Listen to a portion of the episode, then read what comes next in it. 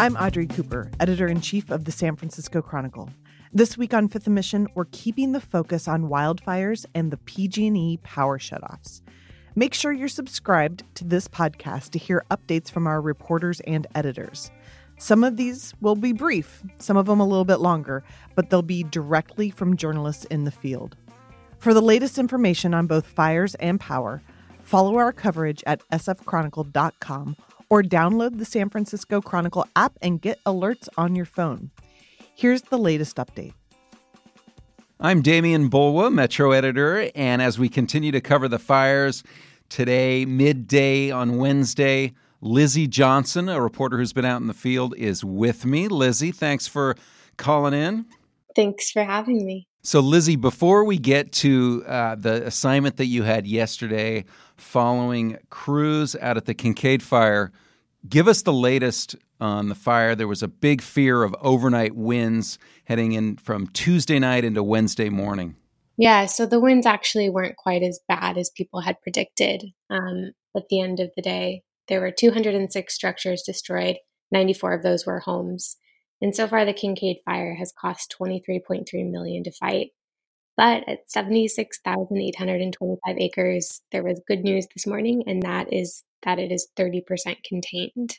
So they sort of survived the night. This was a, a wind event um, that they were hoping would would not push the fire south into those areas where the Tubbs fire two years ago burned thousands of homes. Right? Exactly. Yeah. So it was a major win for them. The winds that they feared didn't really materialize in the way that they thought they would. Well, that's great. Great news. Lizzie, I want to talk to you about the, the story that you did. You, on Tuesday, went out with a crew doing damage inspections after the fire. So, who are these people? What do they do? Uh, why did you decide to, to spend your day with them? So, I spent the day with two firefighters. It was Kim Sohn and Carlos Hernandez, and they are um, one of nine sets of people driving around Sonoma County, sort of tallying the devastation and what it looks like. And part of their job is not only to count the structures, whether they're houses and outbuildings, but to kind of decode the puzzle of how they were built and why they burned. So, you know, things like whether they have single pane windows, which means a house might be more likely to catch fire, to whether they had vents where embers could possibly enter. So they they kind of have a, a two hit use. The first is a lot of families don't know what happened to their house. And so by going out and taking pictures and marking them as standing or destroyed, it can give people a sort of sense of closure to figure out what's actually happening because they can't be at home. And then the second use is to create this really rich database of how all of these home, homes were burnt and how they were built, which might lead to new legislation or future studies about, you know, what building code should look like in fire prone areas. Before we go on, let's listen a little bit to Kim and Carlos describing what they do out there. We do what's called damage assessment, and we circle the perimeter of the structures within the fire zone to determine if it's there's damage, minor damage, if it's destroyed, um, or if there's no damage at all. And we document the address so that homeowners know if their house is the condition of their home. And also document whatever construction features we can make out that were part of the building. Whatever could have affected um, or caused, I mean, the uh, structure to possibly catch on fire or help prevent it from catching on fire. Um, and we collect that data on the structures that have been destroyed. Yep. And also catalog any uh, residences that have not been damaged so that uh, the homeowners can access that information uh, via some means and determine if their home was uh, affected or not by the fire and to what degree. So walk us through what this what this is like. You're with this crew in this evacuated area. What what are you doing? Like where where do you guys go? How do you find the damage? Yeah, so they were assigned to the area north of Highway 128 near uh, Alexander Valley. And so it's kind of like this big chase where they don't really know where they're going. They have these GPS devices that mark exactly where they drive. So there's someone back at the fairground watching this little wiggle through the hills, similar to what you would use for um, GPS tracking your bike ride or a run. So they have to follow every road to be thorough. And a lot of times there are these really winding vineyard roads or cow paths that go up these steep hills or deep down into gullies and they don't know what's at the end. And lo and behold, a lot of times there are these just beautiful homes tucked back in the hills. Sometimes they're standing and sometimes they show up and there's nothing left. And sometimes they're occupied, right?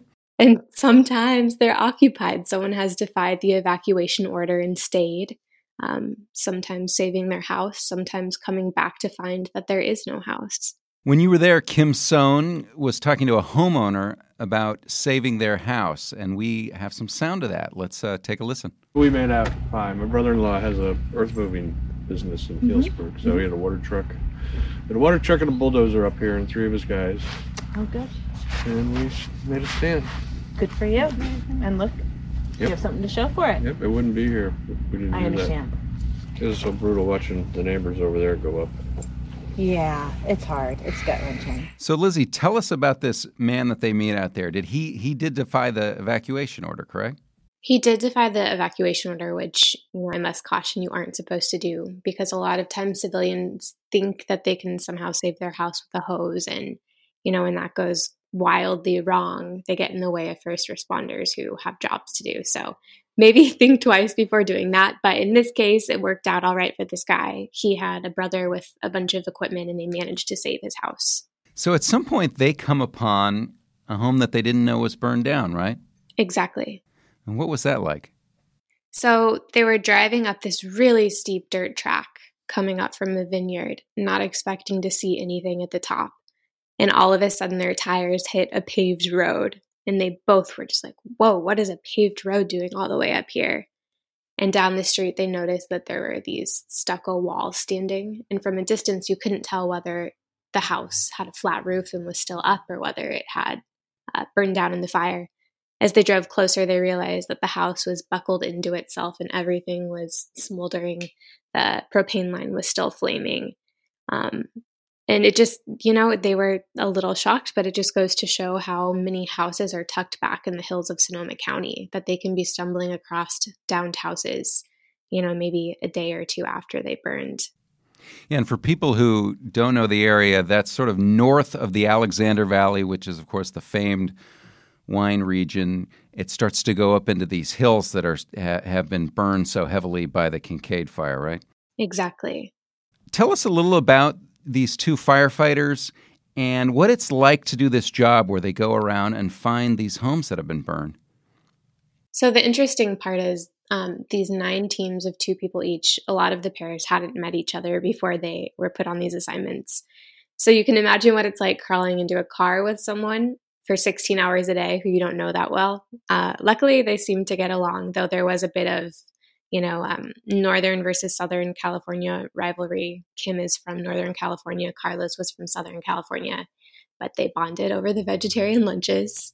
And, um, you know, like, like anyone that witnesses something sort of traumatic like this, they seem to kind of push themselves through. They've seen a lot of downed houses. They've come a lot of, you know, really distraught people who have stayed at their houses and had parts of it burned down or um, really elaborate outbuildings, pool buildings, laundry houses in the back burned down. Um, but they see it as doing their job and giving relief to people who need to know an answer as to whether they have a home to come back to. You've been out with people like them after a lot of these fires now, and the Camp Fire. You were with crews like this that were going around. You were with crews that were looking, unfortunately, for burned bodies um, in the Camp Fire. Is it difficult for them? Is it emotional? I think they really do see it as a task, a job that they have to complete, and that gives them a sense of tunnel vision, a way of, you know, this is their way to do something meaningful, and they just have to focus on this one thing and they can process their own emotions later. So I do imagine it, it is tough for them, but that is, you know, not something they will willingly bring up on their own very often unless I ask about it. So, what happens to this information that they that they're taking? Where does it go? How does it end up with the public? So it goes in a big database, and you can basically see how houses were built um, when they burned down. We noticed this after the Camp Fire. There was a big database of those houses that burned down, and realizing that many of them were about 30 years old and didn't have the fire resistant standards passed by the state in 2008. So, um, know, it really does matter how you build your house and whether it might survive or not. So, this kind of data helps figure out what things the state might need to consider next. Also, doesn't it show that when we're following the news of these fires, we're hearing that a certain number of homes burned each day, but they usually lag a day or two behind? Exactly. So the houses that we were finding that were burned down, they might not hit the tally until later that evening or the next morning. So you can always assume in a big disaster like this that the number will probably rise day after day until it hits a certain point. What you get on the first day likely isn't what it will stay at. But those homes may have burned down days ago. Yes. Yeah. And they might have just stumbled across, across them that moment. Lizzie, last question. You've been covering fires now for a couple of years for us intensively and have been to all these fires. And now you're you're reporting in an area that you were in two years ago where people the same people that evacuated are being evacuated again. Some people that evacuated last time are now losing their homes. Um, what's that? What's that been like? How, how's that been personally for you? You know, it was interesting driving up to Santa Rosa where the base camp is. It looked exactly the same as it did after the Tubbs fire in 2017. Um, they're staged at the Sonoma County Fairgrounds.